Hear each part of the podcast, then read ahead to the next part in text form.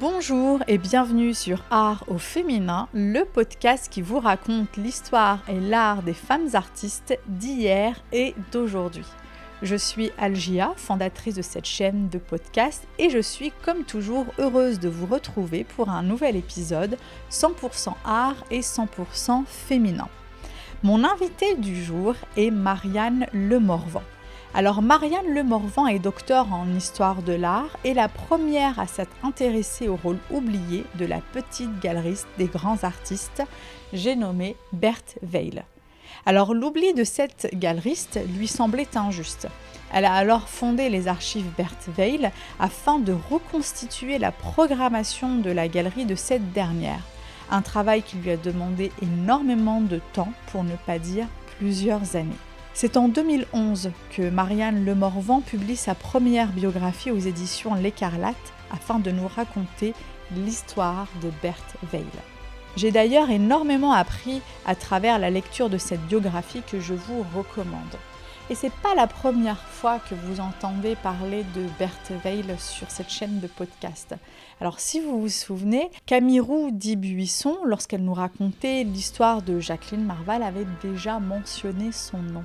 Podcast que je vous invite bien évidemment à écouter si ce n'est pas déjà fait, voire le réécouter si vous le souhaitez. J'ai donc eu envie d'en savoir davantage sur cette galeriste, mais aussi sur la femme qui est à l'origine de cette biographie et partager ça, comme toujours, avec vous. Je l'ai donc invitée et lui ai demandé de nous raconter son parcours, ses projets, son avis sur la place des femmes artistes dans le monde de l'art, les femmes artistes qui l'inspirent, nous raconter l'histoire, son histoire avec Berthe Weill. C'est donc à travers Art au féminin que Marianne Le Morvan nous raconte l'histoire de celle qui fut la première à vendre les toiles de Picasso, Matisse, celle qui fut la seule à exposer Modigliani de son vivant, celle qui a fait en sorte de lancer une multitude d'artistes sur la scène artistique, sans oublier les femmes comme Jacqueline Marval. C'est sur Art au féminin que ça se passe et je vous souhaite une belle écoute. Marianne Le Morvan, bonjour. Comment vas-tu? Bonjour. Eh bien, je vais très bien. Merci beaucoup. Et toi? Très bien, merci. Merci d'avoir accepté mon invitation afin de nous raconter l'histoire de Berthe Weill à travers Art au féminin. Peux-tu d'ailleurs te présenter, nous parler de ton parcours, ce que tu fais actuellement, afin que les auditeurs et auditrices puissent en savoir davantage sur toi? Je m'appelle Marianne Le Morvan, j'ai trente-six ans. Je vis à Paris où je travaille principalement et j'ai un doctorat en histoire de l'art. Je suis principalement, je dirais, chercheuse de provenance, c'est-à-dire que je, je retrouve le pedigree d'œuvres d'art dans le cas de spoliation, de processus d'authentification ou, de, ou simplement euh, de, d'études d'œuvres en particulier. Et à côté de ça, je suis commissaire d'exposition. Je travaille notamment sur un projet sur Berthe Weill qui aura lieu au musée des Beaux-Arts de Montréal et au musée de l'université N Y U à New York. Je donne des cours à l'université en histoire de l'art et en histoire de l'architecture contemporaine. Je participe à des conseils scientifiques d'artistes, donc je travaille sur des catalogues raisonnés, notamment euh, Georges Kars, je pense, euh, Kirschenbaum. Euh, il me manque, bien sûr.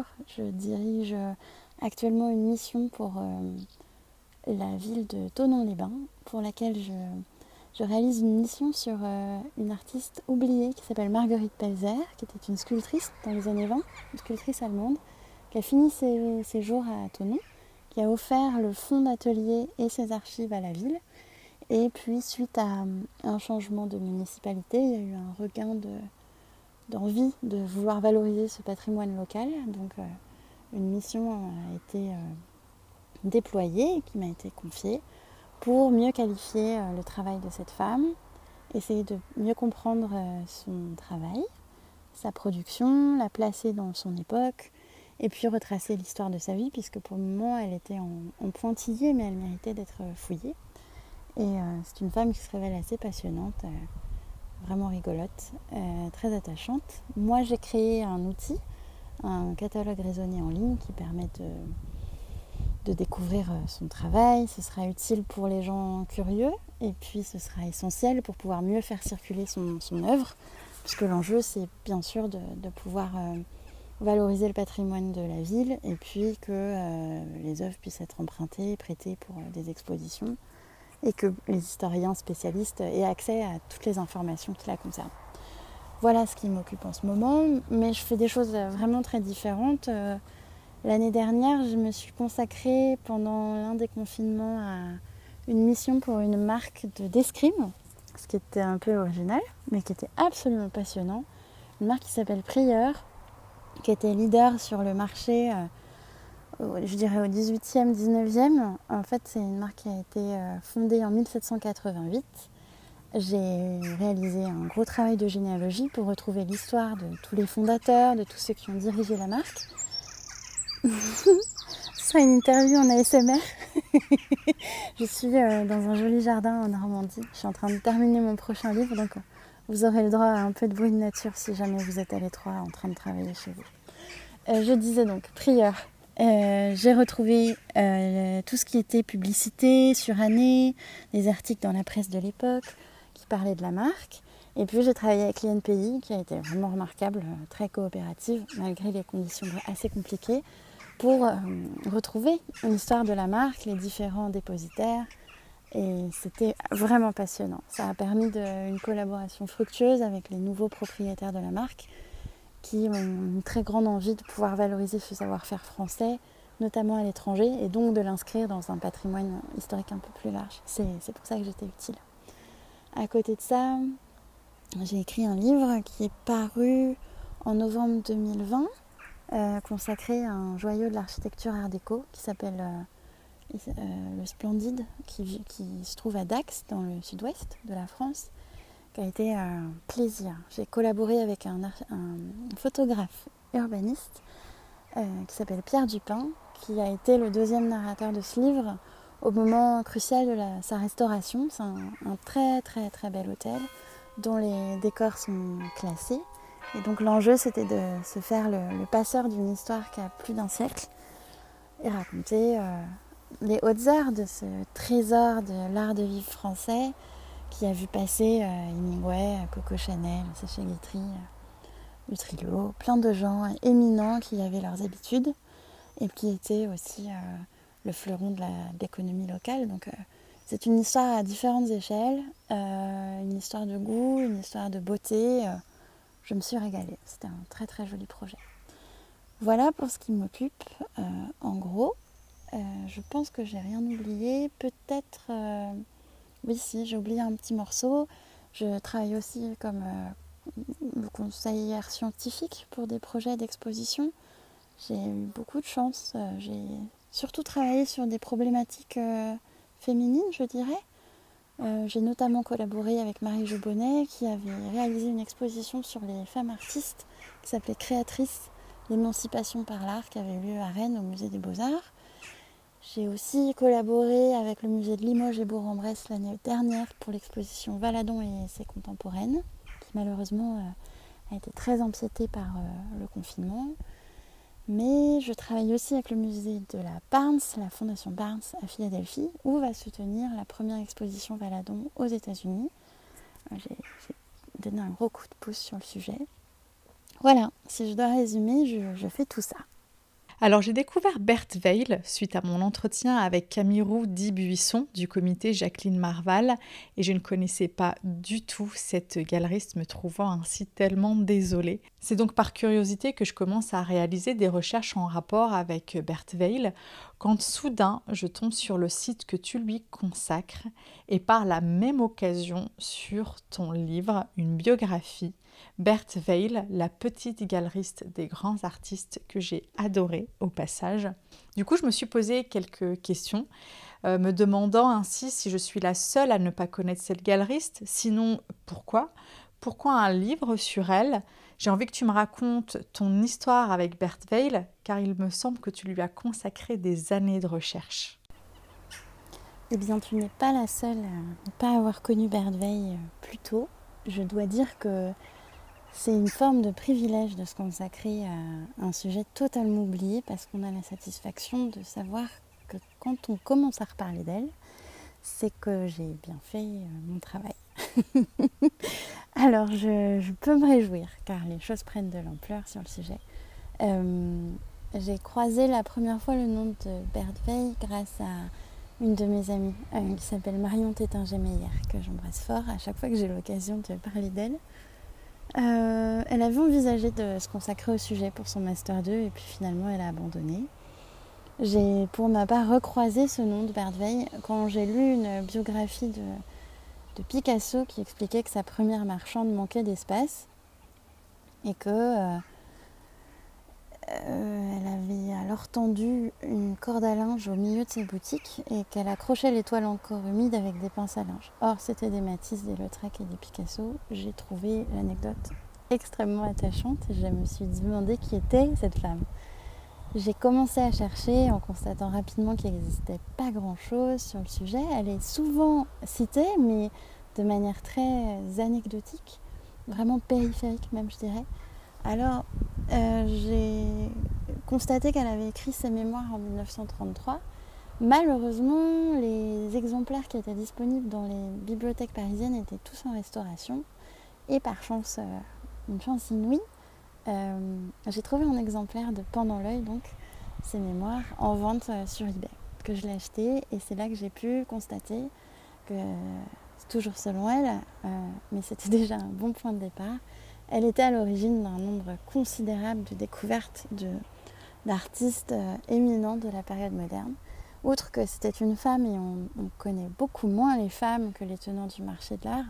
On connaît Ambroise Vollard, Durand-Ruel, euh, Kahnweiler, mais vraiment, euh, Berthe Weill, moi j'en avais jamais entendu parler. Donc ça m'a rendue très curieuse. J'ai commencé à chercher, et plus j'ai cherché, plus j'ai trouvé. Donc euh, j'ai racheté les archives en reconstituant un fonds propre à partir de ce que j'ai pu trouver d'abord en bibliothèque à travers le monde, et progressivement j'ai racheté en salle des ventes. Donc j'ai vraiment beaucoup, beaucoup travaillé pour euh, payer mes études, et puis surtout payer mes archives.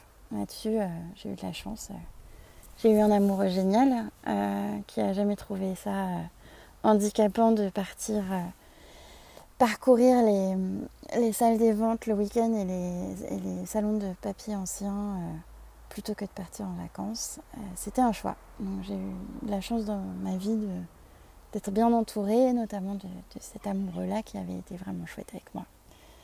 Euh, qui a parfaitement compris que c'était une ambition de long cours et que ça allait demander du temps, mais que ça valait la peine.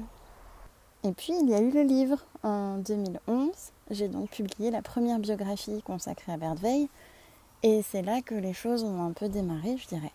Euh, je me suis accordé un laps de temps. À l'époque, j'étais en stage dans un musée d'art contemporain où je ne m'amusais pas du tout. C'était une situation un peu compliquée de vacances de la direction, donc la, toute l'équipe était assez euh, dans l'expectative, et assez inconfortable, ils ne savaient pas tout à fait ce qu'allait devenir l'institution et il y avait une tension vraiment palpable. Donc débarquer à un, un poste très subalterne avec cette euh, ambiance collective très, très bizarre, c'était très désagréable. Et je me suis vraiment demandé ce que j'allais faire de ma vie parce que je ne suis pas issue du sérail, je n'ai pas fait d'études d'histoire de l'art comme ma famille, c'est assez ex nihilo. J'ai eu beaucoup de chance parce que j'ai des parents curieux et que j'ai une grande sœur qui m'a emmenée au musée quand j'étais petite. Mais pff, bon, je n'ai pas un père commissaire-priseur ni une mère conservatrice, donc euh, c'est difficile de, de s'insérer dans cette faune qui est assez singulière, euh, celle des historiens d'art. Donc je, je me demandais vraiment ce que j'allais devenir et je me suis autorisée à, à faire ce que je voulais et à m'accorder un an de plus, à faire des petits boulots, mais à pouvoir avoir ce temps nécessaire pour euh, écrire mon premier livre qui a tout déclenché. J'ai eu une jolie rencontre, j'ai rencontré euh, un monsieur qui s'appelle Jérôme Martin, qui dirige les éditions L'Écarlate, qui est une maison d'édition assez rock'n'roll, qui a publié aussi bien des textes de Georges Bataille que des poèmes de Brigitte Fontaine, donc c'est un grand écart assez intéressant, qui publie en moyenne un bouquin par an, et en deux mille onze, c'était moi. c'était Berthe Weill euh, et moi. Donc euh, c'était l'estampille du début de l'aventure en deux mille treize, seize, ben voilà, je sais plus. J'ai fait poser une plaque commémorative à l'adresse de la première galerie de Berthe Weill, au vingt-cinq rue Victor Massé. Et en deux mille dix-neuf, j'ai eu la chance de, de voir l'inauguration du jardin Berthe Weill, adjacent au musée Picasso. Donc je pense qu'en termes de consécration symbolique, on commence à, à être bon. Alors justement, peux-tu nous raconter, s'il te plaît, l'histoire de Berthe Weill ? L'histoire de Berthe Weill commence en mille huit cent soixante-cinq. Elle naît à Paris, dans une famille nombreuse, juive, assez pauvre. Son père était chiffonnier et sa mère était euh, couturière, mais elle ne va plus exercer après son mariage. Euh, c'est une famille très éloignée du milieu culturel, mais par chance, il y a un cousin éloigné dans la famille qui est antiquaire. Il se trouve que, comme les revenus sont très limités dans la famille, tous les enfants de la famille sont placés en apprentissage très tôt. Et Berthe Weill va avoir l'exotisme d'être placée chez cet antiquaire, ce qui est vraiment une orientation tout à fait pittoresque pour une femme à cette époque-là. Les femmes du marché, elles sont vraiment liées à la sociologie à cette époque-là. Je peux vous donner quelques exemples. Euh, Mademoiselle Hulin, c'est le premier exemple que j'ai recensé. Elle est décédée en mille huit cent trente-quatre de mémoire. C'était la fille d'un grand marchand qui n'avait pas eu d'enfant garçon. Il n'avait qu'une fille, si bien que sa succession avait été assurée par sa fille. Elle est morte sans enfant. Donc elle a, au terme de à sa, à son, sa disparition, son fonds a été vendu à un de ses concurrents. Elle est intéressante parce qu'elle s'est intéressée à, à la jeune génération. Et elle a été la première avant de Bonington, de Lacroix et Jéricho. Donc les femmes euh, ont ce goût de la nouveauté. En tout cas, il est attendu, il est attendu d'elles. Un autre exemple passionnant, c'est Mademoiselle Florine Langveil. Là encore, on sent que c'est le, la sociologie qui est à l'œuvre parce qu'elle est euh, orpheline de guerre, euh, alsacienne. Elle va arriver à Paris pour... Euh, travaillait auprès d'une de ses cousines dans une pâtisserie euh, juive qui, euh, qui, à côté de laquelle il se trouve une boutique de, d'antiquités d'un homme qui va devenir son mari. Elle aura deux enfants avec lui, deux filles, et un jour euh, son homme de mari va se faire la malle et elle va devoir improviser. Euh, donc euh, elle reprend la boutique de son mari qui a décampé. Et elle va euh, étendre son commerce. Il vendait des antiquités euh, asiatiques. Et elle, elle va devenir la très grande spécialiste euh, des antiquités euh, japonaises en particulier. Si bien qu'elle va prendre sa retraite en mille neuf cent quatorze. Ça fera la... Ce sera en une de, du Figaro, parce qu'elle était tellement riche qu'elle n'avait plus besoin de travailler. Donc l'exotisme, la nouveauté, ce sont deux choses qui sont euh, euh, en fait des, des terrains qui sont... Euh, Euh, plus ou, qui, sont, qui sont moins occupées par euh, le marché. Donc c'est souvent comme ça que les femmes vont se faire une place. C'est intéressant parce que Berthe Weill, ce sera le premier exemple de femme formée auprès d'un professionnel, parce qu'elle a travaillé avec Meyer jusqu'à au-delà de ses trente ans.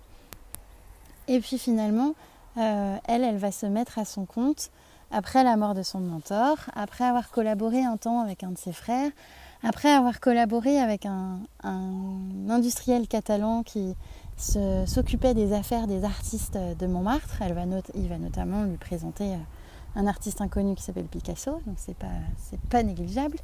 Euh, elle va être la, la première femme à s'imposer sur le marché moderne en se dédiant à une frange du marché qui n'était pas du tout occupée.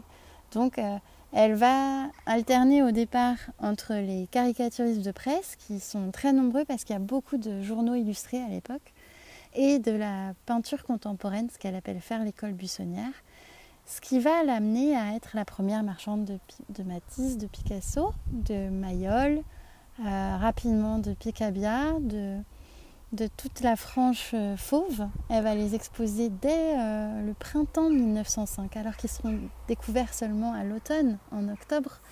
Vlaminck, Derain, Matisse bien sûr, euh, il m'en manque, euh, Camoin, Manguin, Puy.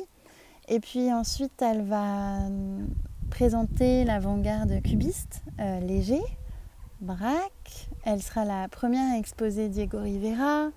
Elle sera euh, la première à exposer un artiste comme Alfred Rett. Elle va aussi euh, être la première à exposer Metzinger, Glaise, André Lotte.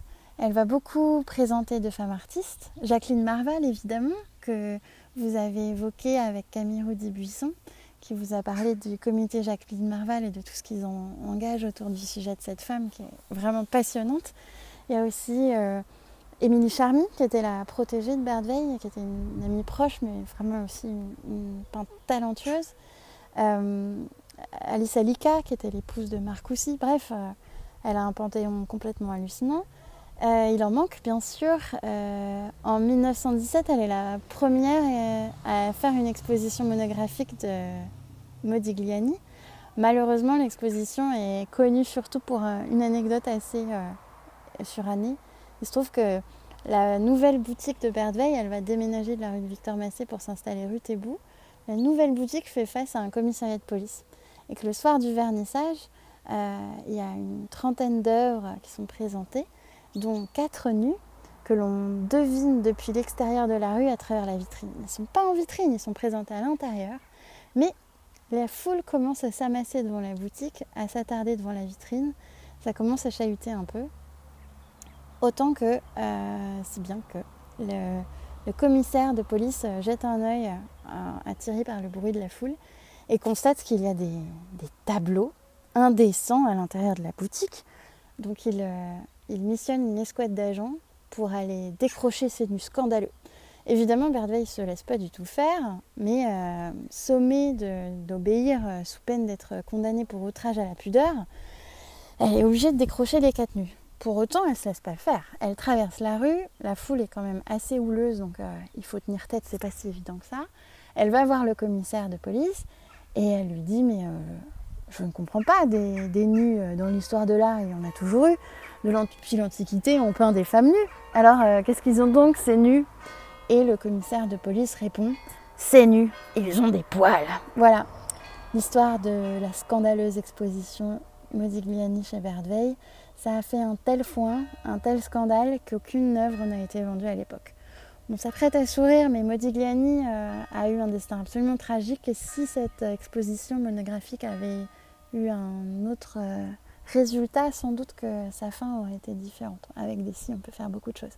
Ce qui est certain, en tout cas, c'est que les, les nus de cette période, mille neuf cent dix-sept, sont vraiment parmi les plus beaux de toute la production de l'artiste, et que l'un des nus de cette série euh, de mille neuf cent dix-sept est passé aux enchères il y a quelques années, et qu'il a atteint la somme record de cent soixante-dix millions de dollars. Donc c'est drôle. Personne n'avait osé acheter une seule toile lors de cette exposition il y a un siècle. Et voilà qu'un un siècle plus tard, euh, c'est un artiste qui, qui frise euh, les sommes les plus hautes dans les ventes aux enchères. Voilà, Berthe Weill, c'est, c'est l'histoire de, d'un renouvellement perpétuel parce que, certes, euh, donc elle avait un œil redoutable de découvreuse, elle savait tout à fait identifier le talent alors que, à cette époque, Paris bouillonne. C'est un, un changement de, de, d'air. Il y a...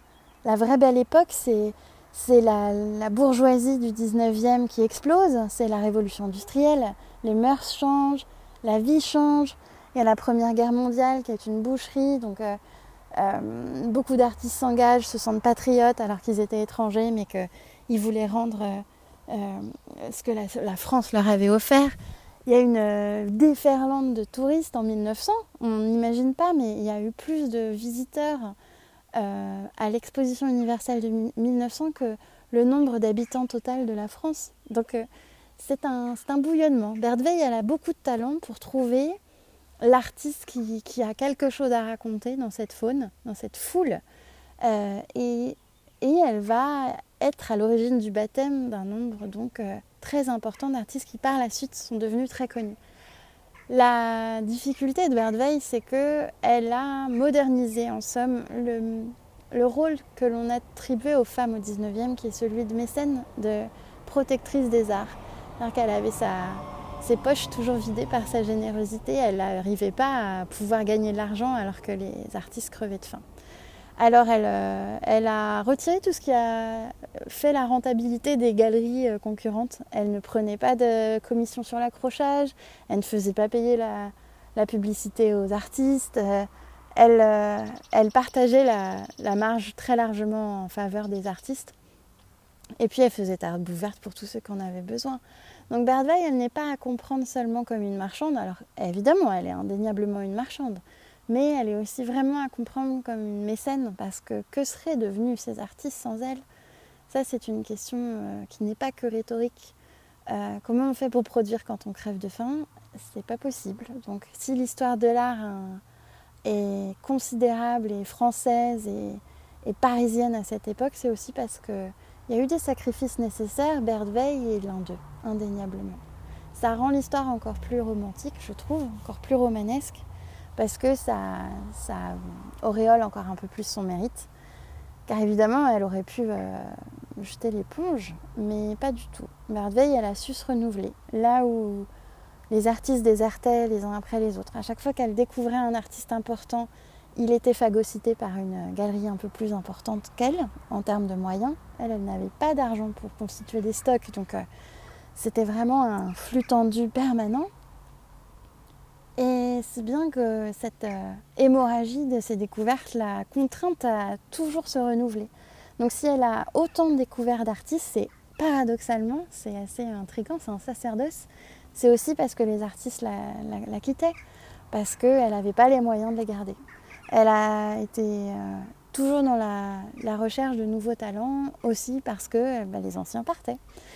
Donc... Euh, Je pense qu'on peut résumer qu'elle a vraiment mangé de la vache enragée pendant, je dirais, vingt ans. Vraiment jusqu'à jusqu'à l'entre-deux-guerres, où là, elle a connu une période d'accalmie vraiment plus, plus sereine. Elle avait un espace plus grand, elle s'est installée rue Lafitte.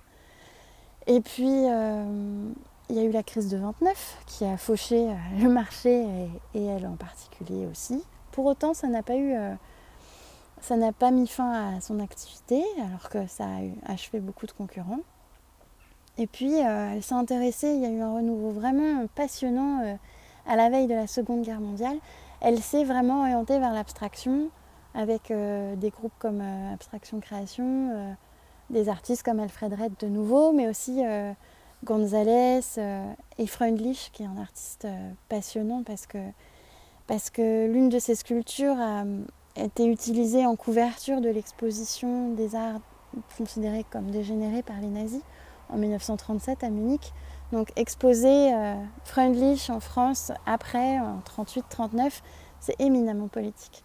C'est passionnant en ce sens de s'intéresser à Berthe Weill, parce que hum, c'est, c'est, un, c'est une femme qui avait euh, vraiment conscience de son rôle politique dans la, la compréhension de l'art, la diffusion de l'art, et le rôle de, de passeur qui lui incombait, elle l'a pris, elle l'a pris très au sérieux.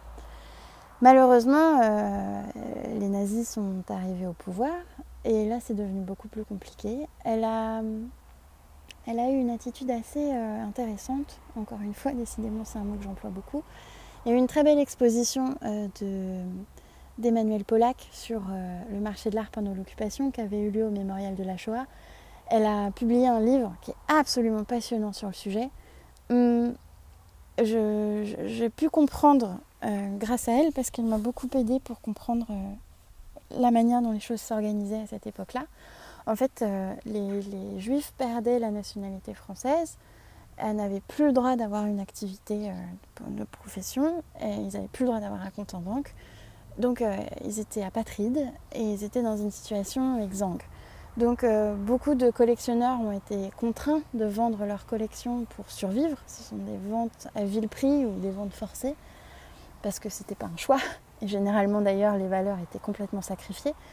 Et quand euh, ils étaient euh, dépositaires, propriétaires d'un commerce comme une galerie d'art, qui est un symbole très fort pour l'occupant de domination, euh, dans ce cas, ils étaient contraints soit de vendre à très bas prix, soit ils étaient arianisés, c'est-à-dire que leur direction était confiée à un administrateur arien, et qu'ils euh, perdaient la gestion de leur commerce. Berthe Weill, elle a une euh, position hybride, elle va organiser elle-même les conditions de sa propre arianisation. Donc elle ne va pas quitter le territoire, ce sera le cas par exemple de Pierre Loeb qui va partir avec sa famille en exil à Cuba. Euh, la galerie Rosenberg et la galerie euh, euh, Bernheim-Jeune vont être arianisées, donc euh, eux ils vont être dirigés par un, un, un administrateur. Berthe Weill, elle va, elle va comprendre le système et elle va euh, ruser en plaçant une de ses amies à la tête de son commerce. C'est comme ça qu'elle va échapper à l'arianisation. Ça va tenir un temps, mais pas très longtemps. En mille neuf cent quarante et un, elle est vraiment contrainte de fermer définitivement sa galerie. Outre qu'elle a un accident euh, de la circulation, elle se fait renverser dans la rue et euh, elle est contrainte de, de partir en maison de repos à l'Isle-Adam et je pense que ça lui a sauvé la vie. Elle n'a pas été dénoncée déjà et surtout voilà, elle a, elle a pu être un peu protégée parce qu'un petit peu cachée à cette période-là.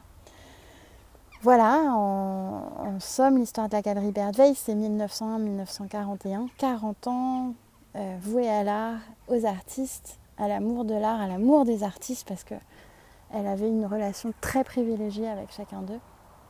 C'est une histoire de, de, de, c'est une histoire des mots aussi, parce que Berthe Weill, elle n'a pas eu une éducation très poussée, mais elle s'est rattrapée en lisant énormément. Et elle va avoir une activité éditoriale qui est fascinante. Elle va avoir son propre bulletin de galerie, ce qui est assez rare. Elle avait un besoin d'expression qui sort de l'ordinaire. Et elle va se réserver progressivement la majorité de l'espace de ses colonnes. Donc elle, elle prend la parole et elle raconte sa vision de la Révolution dont elle pressent qu'elle est très importante, outre qu'elle en est une des premières témoins. Elle va donc écrire ses mémoires en mille neuf cent trente-trois, je vous l'ai expliqué. Et puis, euh, et puis plus rien. C'est-à-dire qu'à être très bien cachée pendant l'occupation, on l'a pas mal oubliée. Toutefois, en mille neuf cent quarante-six, euh, ses anciens protégés ont vent de la situation financière très précaire dans laquelle elle se trouve. Et ils vont organiser, euh, sous les auspices de la société des... Ah, j'ai oublié d'ailleurs. J'ai oublié l'intitulé exact. Ah, ça m'a échappé. Euh, sous les auspices de... Maurice Reims, allons-nous dire, qui était le commissaire-priseur de, de, de cette exposition-vente.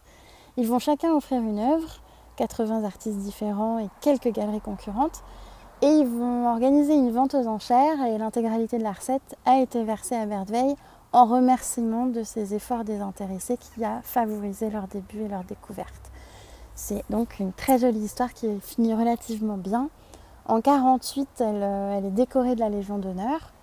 Vollard l'était depuis mille neuf cent onze, bon, il faut être patient, et elle décède dans un relatif anonymat en mille neuf cent cinquante et un. Et après, plus rien.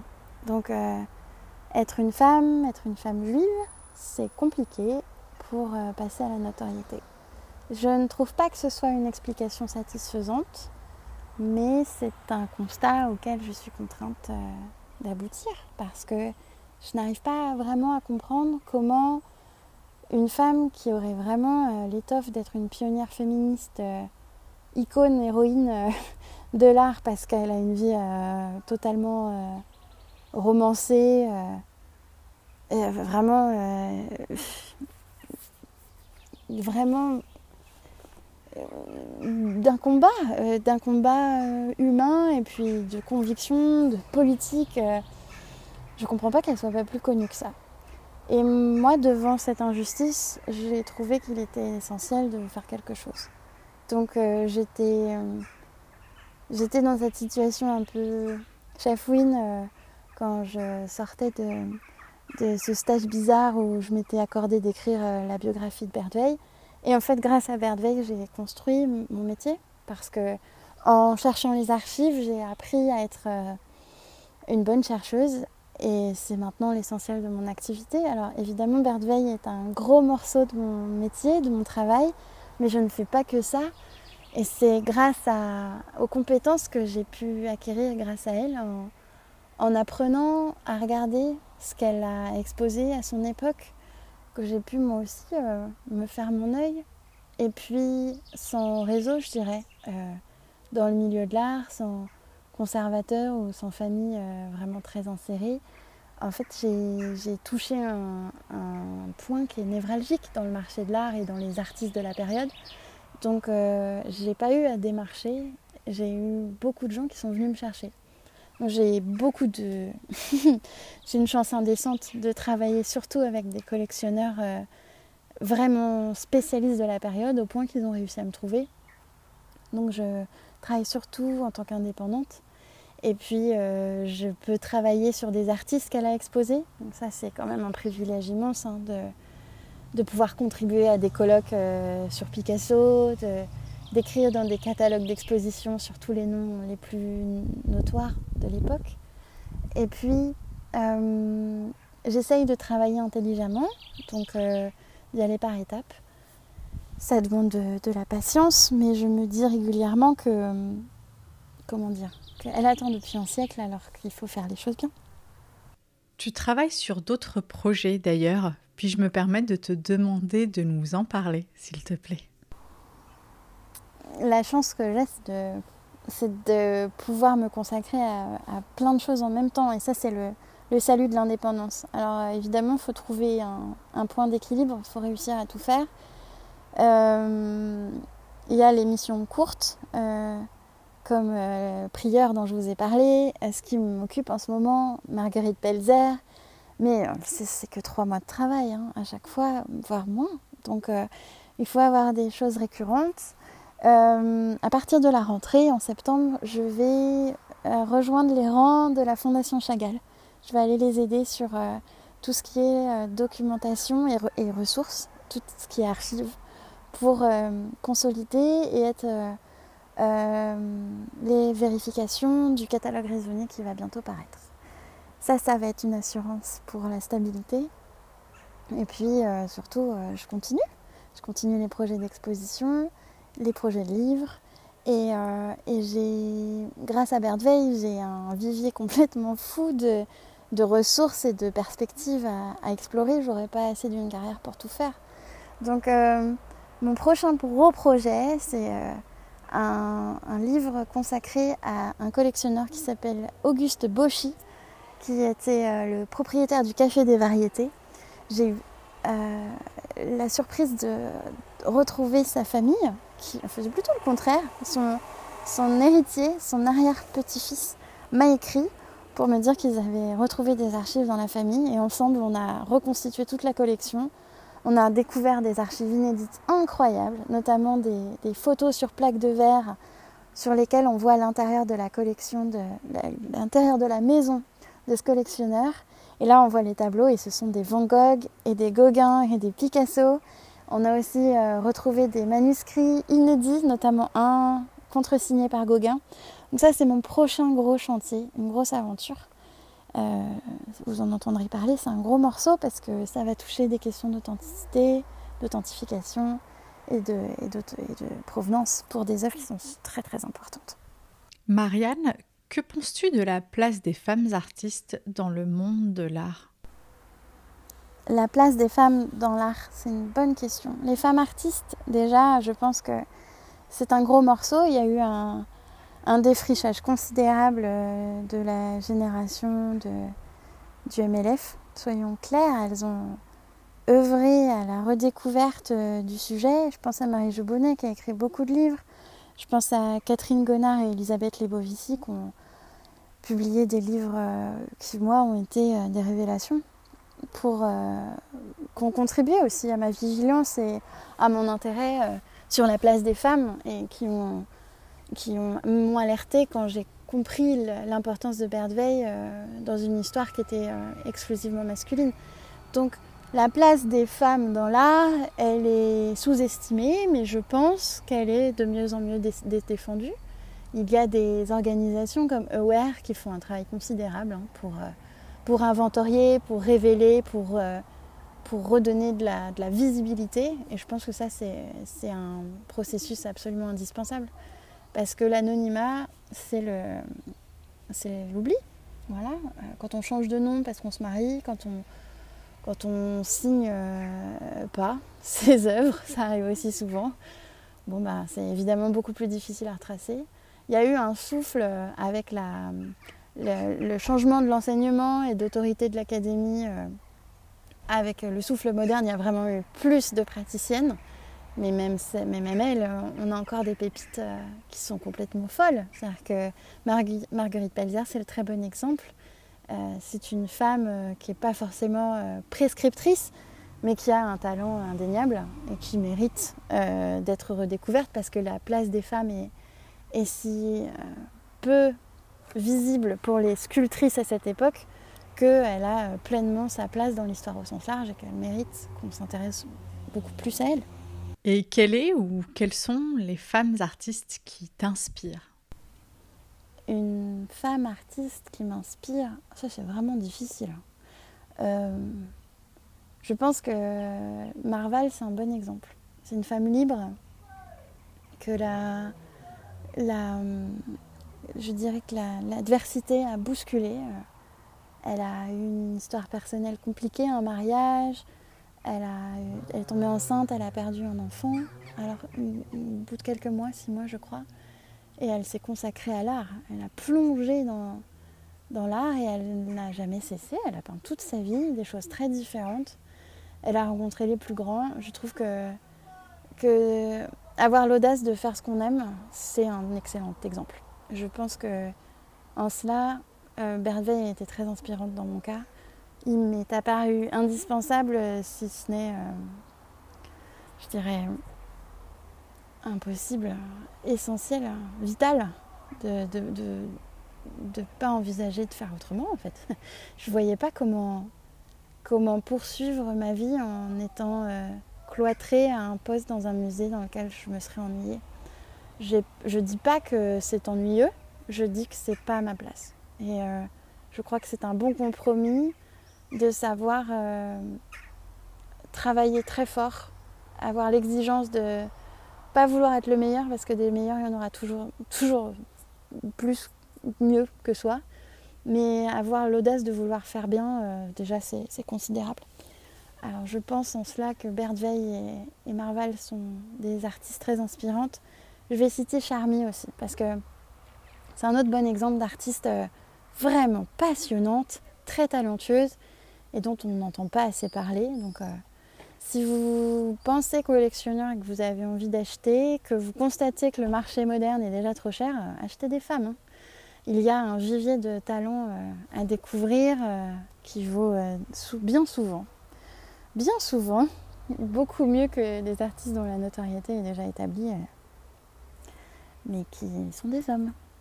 Marianne Le Morvan, merci beaucoup. Merci pour ce merveilleux partage passionnant et inspirant. Souhaites-tu peut-être ajouter autre chose pour la fin ? Quelque chose à ajouter, en voilà une bonne question. Je dirais merci. C'est un peu idiot, mais euh... enfin, c'est quand même la moindre des choses. Merci pour l'invitation déjà. Et merci d'être allé jusque-là. C'est-à-dire que ça fait quand même un bout de temps que vous m'entendez parler toute seule. C'est, euh, c'est du courage. Euh, merci de vous être intéressé alors à l'histoire de cette femme, parce que moi j'ai défriché, mais, euh, mais c'est quand même elle qui a fait le plus gros du boulot, hein. Moi je suis juste là pour euh, lui redonner de l'élan et de la voix, euh, mais tout le travail, euh, tout l'héroïsme, euh, c'est elle qui l'a accompli. Alors euh, merci d'être euh, patient, d'avoir écouté tous ces petits morceaux d'histoire, d'avoir écouté Euh, la nature euh, chuchotée derrière moi. Je vous souhaite une merveilleuse journée. Je vous souhaite de trouver votre voie, vous aussi, de savoir euh, accomplir quelque chose qui vous anime au point que vous vous en lasserez jamais. Moi, j'ai ce grand luxe dans la vie, d'avoir un métier qui me passionne. Je crois que c'est un bonheur suprême de ne pas subir son travail, de, d'avoir de la joie à, à, s'y, à s'y mettre et à devoir se discipliner pour ne pas oublier de s'arrêter. Donc euh, je vous souhaite autant de réussite que ça, autant de, de satisfaction et de joie de vivre à, à vous consacrer à quelque chose que vous adorerez, parce que je crois que les grandes révolutions, elles se construisent comme ça. Merci beaucoup et à bientôt. Je tiens encore une fois à remercier Marianne Le Morvan pour ce passionnant partage. Merci aussi à Berthe Weill. Chers auditeurs et auditrices, merci à vous pour votre écoute. J'espère que vous avez apprécié autant que moi écouter cet épisode. J'espère que cela a donné envie d'en savoir davantage sur la mère Weill, notamment en lisant sa biographie signée Marianne Le Morvan. C'est ainsi que s'achève cette saison pour nous permettre de nous retrouver à la rentrée pour encore plus d'art au féminin. N'oubliez pas que vous avez la possibilité de laisser à l'épisode ses cinq étoiles et un commentaire sur Apple Podcast. Vous pouvez retrouver Art au féminin sur Instagram et Facebook pour encore plus de contenu. Belles vacances à vous, à très vite, je vous embrasse.